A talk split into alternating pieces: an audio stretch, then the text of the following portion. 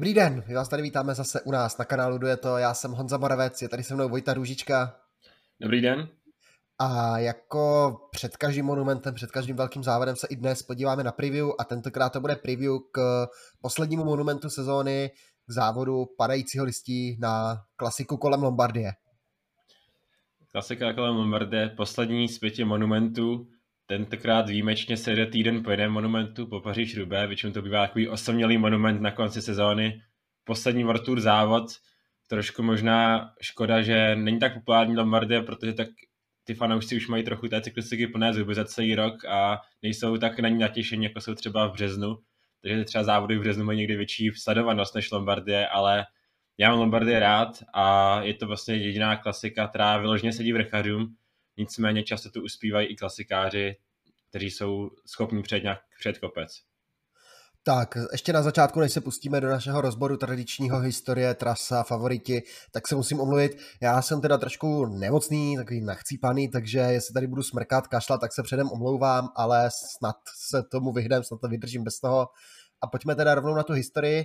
Když jsem si dělal přípravu, tak jsem zjistil, že Lombardie vlastně je jediný závod z těch, z těch velkých závodů, který si jezdil i během první světové války. Každopádně první ročník sel v roce 1905. Vítězem se stal Giovanni Gerby, který zároveň drží i titul nejmladšího historické, nejmladšího vítěze Lombardie ve 20 letech a 175 dnech takže hned v, deva, v roce 1905 vyhrál 20-letý, 20-letý závodník, ale po něm vlastně vyhrávali velké legendy té cyklistiky, ti pionýři Gustav Garrigo, François Faber, Henri Pellissier, během války, třeba v roce 1917, mě překvapilo, vyhrál Filip Tis před Henri Pellissierem, takže Belgičan před Francouzem za válečných let hodně zajímavé, ale pak v tom meziválečném období to byl festival Italů, na tom turnu se střídali Constante Girardengo, Alfredo Binda, po nich Gino Bartali, po válce pak Fausto Coppi, prvním zase italským vítězem byl v roce 1951 Louison Bobet. Na ně navázal André Darigat, pak přišla zase éra Belgičanů Rick van Looy například, patří mezi vítěze nesmí chybět Eddie Merckx, jeho největší klasikářský rival uh, Roger de Fleming, také domácí Felice Gimondi nebo Francesco Moser, pak Bernard Ino, Sean Kelly, Giuseppe Saroni, Gian Battista Baron Kelly, Moreno Argentin, také Švýcar, Švýcar Tony Rominger, Um, Andrea Tafi, vítěz Paříž Rubé nedávno skončeného z roku 99, vyhrál i Lombardy v roce 96, také Laurent Jalabert se radoval, Michele Bartoli, Damiano Cunego, Paolo Bettini, dvojnásobným vítězem je Filip Gilbert nebo také Joaquim Rodriguez. A pak z těch nejmodernějších vítězů Dan Martin, Vincenzo Nibali dvakrát, v roce 2016 Esteban Chávez, poslední tři ročníky to byl Thibaut Pino, pak Bauke Molema a loni v roce 2020 se radoval jako Pulsang, když se k tomu roku 2020 posuneme, má několik takových hodně zajímavých věcí. První jméno, kterému se budeme věnovat, je Matěj van der Poel, který vlastně tou svojí účastní na Rubé dokázal poměrně takovou netradiční věc a to, že byl v top 10 na všech pěti monumentech, protože byl desátý loni na Lombardii, Flandry vyhrál, na Lutychu byl šestý, na Rubé byl teďka třetí a který ten monument mi chybí? Nebo byl Milan Sanremo a tam byl, tam byl letos v top 5, jestli se nepletu, byl pátý, přesně tak. Takže to je první jméno, na Lombardy také tvrdý pát měl Remco Evenpool, dlouho se z toho vracel, se dával do kupy a pak se vrátil až, až vlastně na Giro, takže ta loňská Lombardie nese několik příběhů. Každopádně jako Fulsang, obhájce prvenství, ale na startu si myslím, že bychom ho vidět neměli letos. Tak a pojďme asi k trase, protože ta je bohužel za mě bohužel odlišná od loňského ročníku a odlišná vlastně i od těch předchozích ročníků deseti let, protože eh, Lombardie upouští od takové tradiční trasy, nebo trasy, která se jezdila v posledních letech. Eh, odstartuje se jako vždy, v, pojede se jako vždy v okolí jezera Como, kde si odstartuje ve městě Como a pojede se do Bergama, ale ta trasa není tak klasická. Bude se 200, 239 km, a hned na začátku se pojede jedno z nejznámějších stoupání na závěr kolem Lombardy, Madonna del Giselo, ale pojede se jenom kousek toho stoupání. A to je vlastně jediná část těch, z těch tradičních stoupání, které se letos pojedou, protože pak přijdou stoupání Roncola, pak Bereno, eh, Dosena, Zambia Alta a Paso de Gandia, což jsou všechno stoupání, která zkrátka nejsou pro Lombardy typická. A eh, ta stoupání zkrátka nejsou podle mě tak těžká, protože chybí zde Murdil Sormano a Madonna Gisela se jde jenom kousek. Vždycky byla tradiční ta kombinace eh, Madonna Gisela a hned závěru silem Murdil Sormano. Následně te- následoval technický sjezd tohoto stoupání, který byl hodně těžký. Právě tady si myslím, loni rozbil právě Remco Evenpool, takže ten sjezd byl hodně náročný, hodně klíčový. Nicméně letos to vystřídalo menší stoupání a eh, za mě jsem trochu zklamaný, to sto, poslední stoupání na trati Pastory Gandia je docela náročné, 70, 92 km do 73% v průměru, maxima i přes 15%, takže to není vůbec jednoduché to stoupání. Nicméně ta trasa je za mě o něco lehčí, než se jezdila v minulých letech a trochu mi to mrzí, že neuvidíme ty nejznámější stoupání, protože pro mě to jako třeba, kdyby se na Paříž Hrubé nejel Aramberský les nebo na Valonském šipu, kdyby se nejel Murdehuj, takže proto jsem trochu zklamaný. Já s tebou musím souhlasit, ta trasa není úplně optimální za mě také, protože prostě ta stoupání nejsou, jak si říkal, nejsou úplně těžká. To stoupání třeba Berbeno, které se jde v polovině trasy, to má necelých 5%, pak to stoupání to nejdelší na trase Zambia Alta, které má 20 kilometrů, tak má v průměru nějakých ani ne 5%, hlavně ta druhá polovina, z těch druhých 10 km má třeba jenom 3,5%, což je naprosto, nevím jestli není to prostě, ne, nejsou to tak klíčová stoupání, kde by se to dalo rozhodnout a kde se něco bude dít, bude, se, bude asi až to poslední stoupání Pasody Ganda, které říkal Vojta 7,3%, maximum 15%, tam se dá něco udělat, ale ta stoupání předtím nejsou tak náročná, aby způsobila nějakou větší selekci, nebo abychom viděli třeba nějaký další nástup. Takže Vojto, jaký vidíš scénář, bude to velká skupina vlastně až po Pasody Ganda, nebo uvidíme nějaké, protože v posledních dnech jsme viděli třeba tady Pogačara, Remka Evenpula zkoušet vyhrávat na těch menších přípravných klasikách z denních úniků? Eh, já myslím, že to nebude úplně z denních úniků, ale právě závodníci, kteří to rádi zkouší, jako je Evenpool, jako je Pogačar, který nastupují dále před cílem třeba a doufají, že se na ně tak trochu zapomene, nebo doufají, že tam za nimi nebude úplně ideální spolupráce, tak to právě ta trasa lehčí, tak to jim dost výrazně nahrává pro mě protože za ním se bude třeba méně nastupovat, protože tam je k tomu méně příležitostí a právě takovýhle jednotlivec, který nastoupí trochu dál přeci by mohl slavit. A druhý scénář dost pravděpodobně tam přijde větší skupina a bude to sprint nějakého zredukované, hodně zredukované skupiny, třeba pětičlenné skupiny, což je pro mě možná i ten nejpravděpodobnější scénář. Já bych se teď ve stručnosti podíval na takové tři menší závody, které vlastně takový ten italský klasikářský týden, který vede k Lombardy, závody Giro del Emilia, Trevali Varesine, Milan, Turín. Ve skvělé formě se ukazuje Primož Roglič, který Giro, oba závody Giro del Emilia i Milan Turín vyhrál, na obou startoval a byl tam poměrně, poměrně bezkonkurenční takovým tím svým typickým nástupem, tím svým rychlým závěrem do toho stoupavého kopce prostě rozmetal tu konkurenci a je to asi jeden z hlavních favoritů i teďka na Lombardy. Asi favorit číslo jedna, protože ta forma jeho je skutečně výborná. On teda na obou těch závodech, co vyhrál, se držel trochu zpátky paradoxně a vlastně nechával to na jiných, ale tím tam, ti tam vynastupovali a Primož Roglič to nechal do závěru, kdy vždycky posledních třístovku tam vyrazil a na to nikdy neměl možnost zareagovat na Emily to byl Joa Almeida a na Milan Turín to byl Adam Yates, který tam zkrátka na tu jeho koncovku nedokázal zareagovat. Navíc Roglič dostane na Lombardy skvělý tým kruce George Bennett, Ken Bowman, Lennart Hofstede, Steven Kruiswijk, Sam Omen, Jonas Vingard, takže Jumbo posílá to už svoji extrémně silnou vrchařskou sestavu, která si myslím, že bude schopná ten závod kontrolovat. Právě tady ty ujeté skupinky, jako třeba Evenpool a Spol, bude moct sjíždět a budou chtít přivést Primože Rogliče do závěru ideálně, kdyby tam s ním zůstal třeba Jonas Vingegaard, který by pak pro něj třeba nachystal pozici. Ale pojďme asi k těm druhým největším favoritům, respektive druhému největší, nejsilnějšímu týmu, možná i nejsilnějšímu, silnějšímu než Jumbo, a to je tým Decany Quickstep, protože tým Alaphilippe, Almeida, Bajoli, Catano, Devenins, Evenpool a Fan Severan skutečně myslím si, že budí v soupeřích hrůzu a na koho se pojede, tak uh, pro mě trochu překvapuje Dekan, jak se tváří i na sociálních sítích, že hlavní lídři jsou Filip a Evenpool. Nicméně Joao Almeida má z těchto tří podle těch závodů, co se teďka v posledních týdnech, má nejlepší formu, protože na uh, Giro del Emilia dal druhý, na závodě Milan Turín dal třetí a v závěru tam překonal i tady Pogačara ve sprintu, což tady Pogačar je hodně rychlý závodník, takže uh, Almeida by mohla být výhoda i do toho, že má tu uh, rychlou koncovku, dokáže nastoupit, takže má výbornou formu a pro mě to by mě, měl být možná i ten hlavní lídr, případně Remco Evenpool jako taková záloha, nebo respektive ten závodník, který bude trochu více odvážný, útočit dále před cílem.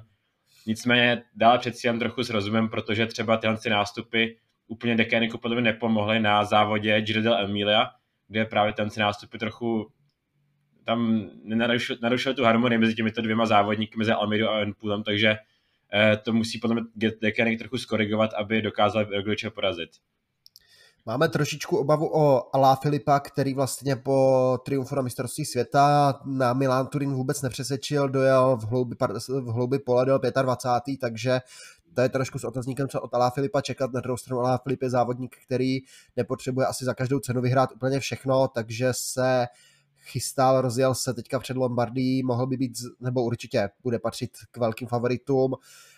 Ale za mě by ten lídr měl být Almeida, Remco Evenpool, ty si jeho dlouhé nástupy teďka za to schytává poměrně silnou kritiku, určitě se zachytili tu takovou mediální bitvu mezi ním a Eddie Mercksem, kdy Eddie Merckx ho hodně kritizoval za mistrovství světa, vlastně přidal si i Wout van Aert, kdy skritizoval Remka Evenpoola, že se nedržel té týmové strategie, že tam Evenpool měl vyčkat na pozdější chvíli, neměl nastupat hnedka od startu a ale Evenpool to samé pak zase předváděl teďka na těch klasikách. Almeidovi tam trošičku na právě závodě Giro del Emilia zkazil tu pozici do toho závěru, kdy i Almeida možná mohl bojovat s Rogličem, ale Evenpool se tam přiřítil, zase to tam trošku rozházel tu skupinku a de facto tak obral svého týmového kolegu o nějakou lepší šanci. Na druhou stranu tady už jsme, nejsme na mezinárodní úrovni a jsme týmu Decanic Quickstep, kde má potom Remco Evenpool teďka úplně privilegované postavení a je to asi závodník číslo jedna i pro týmové šéfy v tom týmu, vzhledem tomu, jak je mladý a jakou má perspektivu, takže myslím si, že uh, já osobně bych zvolil asi tu taktiku, že Almeida bude taková větší, větší jistota a Evenpool zkusí nějaké odvážné nástupy, které když nevejdou, tak, tak tam závěru bude kruce Almeidovi. Ale pojďme dál. Uh, závodník, který teďka výborně zajížděl ty poslední klasiky, je Adam Yates, takže Ineos Grenadier doplní Jonathan Castrovejo, Eddie Dunbar, Tao Hart, Sebastian Eno, Johnny Moscon a Pavel Sivakov. Uh, taky docela silný tým, Pavel Sivakov docela dobře zajel na Milan Turín, kdy tam byl v závěru kluce Adamu Vejcovi Adam Vejc především na závodě Milan Turín, ale i Giro Emilia výborně a především na Milan Turín tam závěru na stoupání Superga víceméně trochu zariskoval odpady toho stoupání, se vůbec na nic nešetřil a postupně serval úplně všechny závodníky, včetně vůdce, včetně Pogačera, včetně Almeidy a jenom si na zadním kole vezl Primože Rogliče, který v závěru zkrátka Eh, na tu koncovku na něho neměl a Primož Roglič se dal pro vítězství. Nicméně Adam Yates tu formu má určitě výbornou a pro mě asi taky jeden z top tří favoritů na, na Lombardy. Navíc, když si chválil Pavla Sivakova, musím vyzvihnout i Gianniho Moskona, který má také famózní formu, ukázal to na Paříž Rubé tím svým dlouhým solovým nástupem, kdy vlastně z úniku dlouho sahal po té výhře a pak vlastně technické problémy a pád ho akorát eliminovali z toho boje, nakonec byl čtvrtý, ale Moskon tam tu formu určitě má takže i Gianni Mosco může být dobrá karta. Vlastně někdejší snad třetí muž Lombardie, pokud se, pokud se nepletu. Eh, podle mě předloni byl třetí, myslím. 2017, teďka koukám. Aha, tak každopádně už jsem to jednou povedlo, ale nebo je asi líder týmu, ale jako, jako ruka eh, domestik Adamu Jejcem bude, může být hodně, hodně platný. Na koho dál se podíváme, nesmíme zapomenout už dnes několikrát zmiňovaného tady Pogačara jako lídra týmu UAE Team Emirates. S ním extrémně silná sestava. Juan Ayuso, Davide Formola, Mark Hirschi, Rafal Majka, Brandon McNulty, Diego Ulisi. Každý z těch závodníků osamoceně by mohl být i lídr. Co k tomu říct? Pogačár zase teďka na těch klasikách vypadá o trošičku lépe, než vypadal třeba na mistrovství světa nebo kolem vlastně mistrovství Evropy po Tour de France. Teďka třetí na Trevali Varesine, čtvrtý na Milan Turín, takže co říct k Pogačarovi? Pogačar nemá asi tu formu, co měl, nebo asi určitě nemá tu formu z Tour de France, kdy zkrátka nikdo na něj neměl a nebyl nechytatelný. Nicméně v závěru sezóny se trochu pomalu zlepšuje, dostává se do závodního tempa a na Lombardy by to mohla ta jeho forma vyvrcholit, protože zkrátka ty, jak se říkal, ty poslední klasiky nejel vůbec špatně, zkoušel tam nastupovat, na závodě Milan Turín byl těsně čtvrtý, eh, předtím na Trevele Varasine zkoušel hodně daleko předtím nastupovat, takže asi se do toho dostane a i třeba na té lehčí trase to pro ně může být výhoda, protože on má rychlou koncovku, takže tam nebude tolik příležitostí, kde by mohl dostat nějakou krizi. Takže tady Pogačar bude určitě favorit a musí se s ním počítat. Je jeden z mála jezdců, který vlastně dokáže rovnoceně sportovat s Primožem Rogličem, takže Pogačar, když tam v tom závěru bude, bude extrémně nebezpečný, ale co třeba jiná, jiné karty pro tým UAE, mně se nabízí asi domácí Davide Formole jako takový záložní plán, protože z těch jezdců, kteří tam jsou, má asi nejlepší nohy v tuhle chvíli.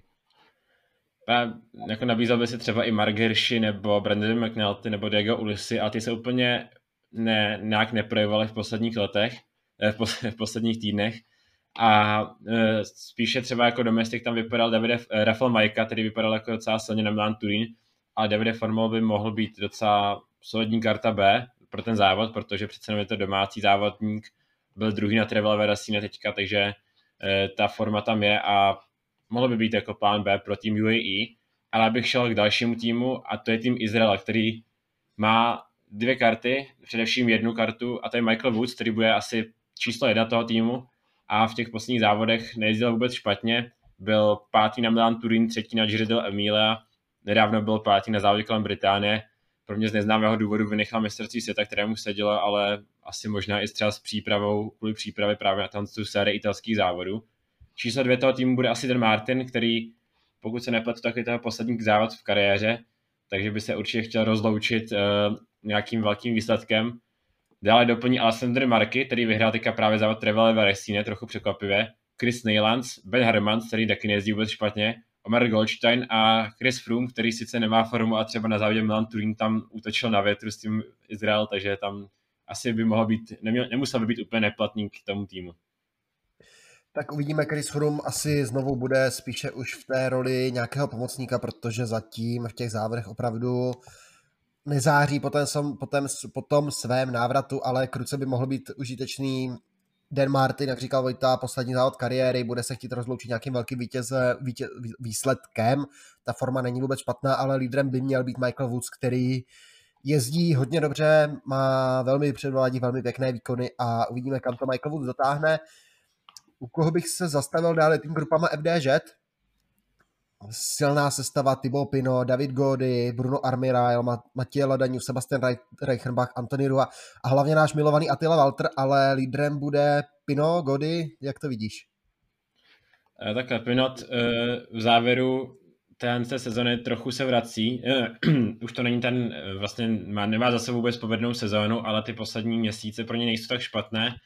A Pinot tam asi bude možná i kolídr Davidu Godymu, protože David Gody by asi měl být ten hlavní lídr, ale Pinot uh, zdel pátý na Kope Bernoči teďka, uh, nebo Kope Bernoky a bylo sedmý na závodě Lucemburska, takže se docela zvedá Pinot. Nicméně David Gode bude asi ta nejistější karta a uvidíme, Pinot bude spíš takové, uvidíme, co, co bude s Pinotem, protože já si netroufám úplně typovat. Přece jenom David Gody 8. na Trevali Varesine, 6. na Milan Turín, takže ta forma tam také je, bude určitě nebezpečný závodník, mohl by být dalším francouzem, který vlastně popi- naváže vlastně na to Pinotovo vítězství z roku 2018, Pinot by určitě strašně rád obhájil. Otázka, jak to se hrají, tím lídrem hlavním by měl být asi David Gody, tou největší postavou je ale pořád podle mě Thibaut Pinot, tím největším závodníkem, tím největším jménem. U koho bych se zastavil dál, hodně zajímavá sestava, podle mě tým Bahrain Victorious, moc se o nich nemluví, ale sestava Mikelanda, Jack Hake, Gino Meder, Mark Padun, Dylan Teuns, doplňuje pak teda Santiago Buitrago a Stephen Williams. Tady je pět jezdců, na které se to dá sehrát, na Landu, na Hega, na Medra, na Paduna, na Teunce. Na koho bys to viděl ty, tu nejlepší formu v posledních dnech? Asi nikdo z nich úplně nezáří. Um, opravdu těžko říct. Hake a Mader jeli samozřejmě výborně na Voltě, ale Volta už je nějaký měsíc a půl pryč, takže těžko říct, jestli tu formu dokázali udržet. Mikelanda ty poslední měsíce, letos, letos od Gira zkrátka, po té, co spadl, tu formu nedokázal získat, takže pro mě je dost velká neznámá. Dylan Towns, klasikář, který ale tam ten profil je podle mě při své nejlepší formě schopen před. A těžko říct, eh, když z nich bude mít asi dobrou formu, bych typoval možná Jack Hake nebo Gino Mader právě, ale opravdu se netrofám moc typovat. Šel bych, šel bych asi dál, protože uh, máme tu další, asi když mluvil o Lombardie, tak musíme vynechat uh, bývalé vítěze a to je Vincenzo Nibali, protože ten tady dokázal dvakrát triumfovat a možná si říkáte, že Vincenzo Nibali v posledních uh, letech už není ten Vincenzo Nibali, jaký, jaký býval, Nicméně Vincenzo Nibali teďka po dvou letech uh, poprvé od uh, etapy na Tour de France v roce 2019 dokázal znovu získat vítězství. Vyhrál závod Giro del Sicilia, kdy tam nastoupil v té jedné etapě v závodu dokázal servat Valverdeho a uh, ve sjezdu dokázal ten náskok navýšit a dojel si pro celkové prvenství a etapové prvenství na závodě kolem Sicílie. Takže Nibali na Lombardii si vždycky z nějakého důvodu nebo s nějakým způsobem dokáže připravit, i když mu třeba poslední, poslední sezóna vůbec nevyšla. A nezapomeň ani na dalšího vítěze v sestavě treku a to je Bauke Molema, který vyhrál Lombardy v roce 2019 a Bauke Molema také nemá vůbec patnou formu, na mistrovství se to tam byl kruce pro Matěje van der Pula, dobře ho tam vracel zpátky do té skupiny. Na Giro del Emilia byl sedmý, teďka na Milan Turin, ten, se mu, ten závod se mu tolik nepovedl, tam byl 21 ale Bauke Molema je starý liž, zkušený lišák, který vlastně může jakýmkoliv nástupem překvapit a je to závodník, který se strašně špatně chytá. Ukázal nám to i na Tour de France v té 14. etapě, kdy tam také nastoupil a už ho nikdo neviděl. Takže i Bauke Molema by mohl být takovou velmi dobrou kartou. Tým doplní Tom Squinch, Juan Pedro López, Manuel Gebrec Gabier, Niklas Ek a Gianluca Brambia, možná taková třetí karta týmu Trek. Brambia letos také nemá vůbec špatnou sezónu, takže i na něj by se to možná dalo dát sehrát. A asi bych šel k týmu, eh, týmu Bike Exchange, protože tam je taky bývalý vítěz Esteban Chávez, eh, který vyhrál ale už v roce 2016, stal se prvním kolumbijským vítězem monumentu, ale ten lídr týmu pravděpodobně Simon Yates, který při ideální formě může být hodně nebezpečný. Teďka se jel závod v Chorvatsku, kde on byl čtvrtý, nicméně ta konkurence a ty profily tam byly trošku odlišné, to se asi úplně nedá srovnávat. Takže těžko říct se čekat od Simona Jejce, nicméně on nejel Vueltu naposledy před tímto závodem chorvatského závod kolem Burgosu, takže opravdu těž, taky hodně velká neznámá, ale pokud by to bylo v dobré formě, tak eh, proč ne? Simon Yates by klidně mohl být eh, velice, jako velice dynamický, dynamický závodník, který dokáže Lombardy vyhrát. Na druhou stranu na závodě kolem Chorvatska třeba Mikela Landu, Mikel Landa tam zajel až 38 takže žádný zázrak, to Yates by mohl být poměrně zajímavějším typem. Ten závod vyhrál mimochodem Stefan Williams kolem Chorvatska, který je také v sestavě týmu Bahrain Victorious, když se k ní takhle narychlo vrátím, ale pojďme asi dál. Simon Yates by měl být tím hlavním lídrem týmu Bike Exchange. Kdo dál, kdo tady má ještě takovou hodně zajímavou sestavu, je podle mě asi tým DSM, Michael Storer, Roman Bardet, Timmer Arensman, Tish Bennett, Mark Donovan, Chris Hamilton, Andreas Laknesund, Bardet se Storerem, skvělá Vuelta, Tish Bennett dobře se prezentoval také v těch posledních závodech, ale spíše na těch klasikách, takových těch dlážděných, takže otázka, jak bys poradil s Lombardí, tady ti lídři budou asi Storer s Bardetem. Uh, souhlasím a šel bych eh, k dalšímu týmu a to je tým Movistar, protože já jsem čekal, že na Movistar nastoupí Alejandro Valverde, který skutečně tu formu v posledních uh, měsících po této spadl na Vueltě, tak měl velice dobrou formu. Nicméně v té předběžné sestavě toho nevidím z nějakého důvodu, ale ačkoliv on objel všechny ty, eh, všechny ty závody, objel Milan Turín vlastně nedá. Před chvílí odjel Milan Turín, to se včera, když točíme. Není ta sestava potvrzená, ale doufám, že sestavě uvidíme a pokud by tam se objevil, tak se s ním bude muset počítat. Vlastně Valverde po tom pádu na Vueltě toho 20. srpna, kdy nedokončil tu sedmou etapu, se vrátil závodem kolem Sicílie, kde vyhrál etapu, pak skončil druhý, porazil ho tam jenom Nibali tím dlouhým nástupem, pak si zkusil závod Trevale Varesine, teď na Milan Turín skončil desátý, takže starý lišák Alejandro Valverde z nějakého důvodu v té předběžné nominaci zatím nefiguruje, ale já si myslím, že by tam měl být, protože by to byla jasná lídra, protože ta sestava v tuhle chvíli vypadá Hector Carretero, Abner González, Gregor Milberger, Antonio Pedro, Jose Joaquin Rojas, Ainer Rubio, Gonzalo Serrano, koho z nich vybrat jako lídra, možná, možná Kolumbice Rubia, možná klasikáře Serrana nebo Carretera, těžko říct, ta sestava v tuhle chvíli zatím nevypadá, že by nějak promlouvala. Měl jet i Mark Soler, taková rozlučka s Movistarem také v té sestavě předběžné není, takže otázka, co zase Mauro, ne Mauroveni, Eusebio Unzoje vymýšlí a uvidíme, jak to Movistar nakonec poskládá. Eh, kdo dál? Podle mě tým EF Education Nipo by nemusel být bez šance. Sestava Rigoberto Urán, Wilbarta, uh, Wilbarta, Diego Camargo, Ruben Guerrero, Sergio Igita, Nelson Paulus, James Whelan, Hodně zajímavý bude Nelson Paulus, který se skvěle uvedl na mistrovství světa. Tam zajel parádně, byl po Alá Filipovi možná druhým nejsilnějším jezdcem. Jak vidíš ty jejich šance?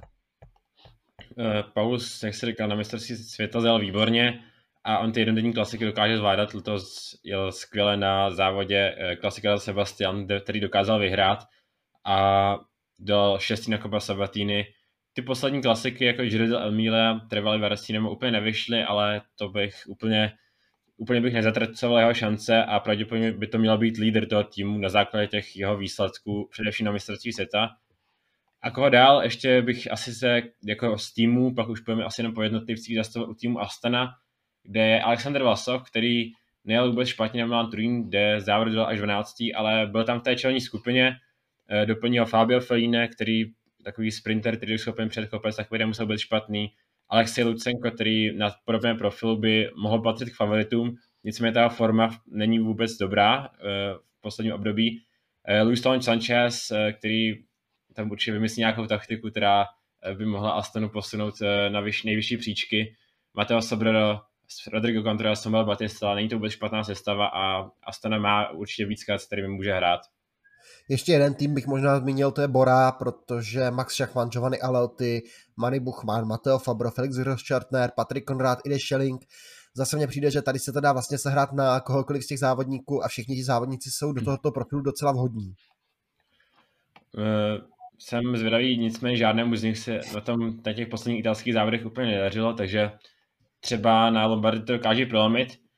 A teď pojďme už po nějakých jednotlivcích, asi napadá mě Clement Champus a tím Až Rezer, který po vítězné etapě na Vueltě, tak ty italské klasiky zajížděl velice dobře. Navíc ho v týmu bude ještě Parat Pentre, Koznefroa, Bouchard, to jsou závodníci, kteří jsou schopní uh, něco předvést. Kdo dál, tak uh, napadá mě třeba Domenico Podsovivo, který to sice ještě ne, neohlásil, ale takový to má být klidně jeho poslední závod kariéry, protože Uh, on, uh, pokud by skončil tým Cubica Nexash, což je taková možnost, tak pochybuji, že by si v 38 letech hledal ještě další angažmá, takže taky se s tím bude muset počítat a těch jezdců je ale ještě daleko více. Třeba Guillaume Martin za tým Kofidis bude určitě podle mě jezdec, který tam bude a bude míchat ty karty. Když se podíváme do toho, do té prokontinentální sféry, třeba Lorenzo Fortunato z týmu Eolo Kometa, vítěz etapy na Zonkolán, nebo Jefferson Alexander Cepeda, překvapení sezóny na závodě kolem Alp z Bardiany, třeba Giovanni Carboni, nebo mladík Filippo Zána, který vyhrával, třeba vyhrál um, uh, Czech Tour nebo Saska Tour, teda teďka nově. Za tým Vanty těžko říct, Jan Hirt, Rein Taramé, Luis Mentěs, všichni na Vueltě, od Christian Eiking, všichni se na Vueltě předvedli celkem v dobrém světle, ale Otázka, jak zvládnou Lombardy. Tim Valent z Sudal asi je možná jedno z největších zklamání letošní sezóny, by tu sezonu určitě chtěl teď na Lombardy zachránit ještě posledním velkým vítězstvím. Doplní ho třeba Harm van Hook, což by také mohl být velmi zajímavý závodník. Za tým Arka třeba Nairo Quintana, Warren Bargill, to jsou té dvojce lídrů. A ještě někoho jsme nezmiňovali, mám takový dojem, že jsme to tak nějak projeli všechno, ta největší jména, takže uh, já jsem chtěl říct, že Nairo Quintana jel takhle dobře na Milan Turín do devátý a vlastně tam dokázal si doskakovat závod do těch skupin, takže také by mohla být docela solidní karta.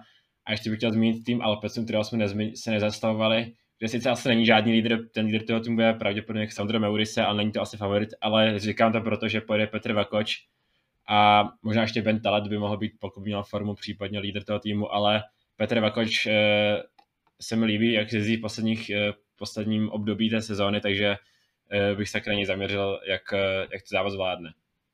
A druhý Čech na startu bude už zmiňovaný Honza Hirt, takže dvojitá česká účast budeme našim závodníkům přát asi nejlep, co nejlepší výsledky a pokud už nic nemáme, tak si myslím, že bychom si mohli typnout nejlepší trojku.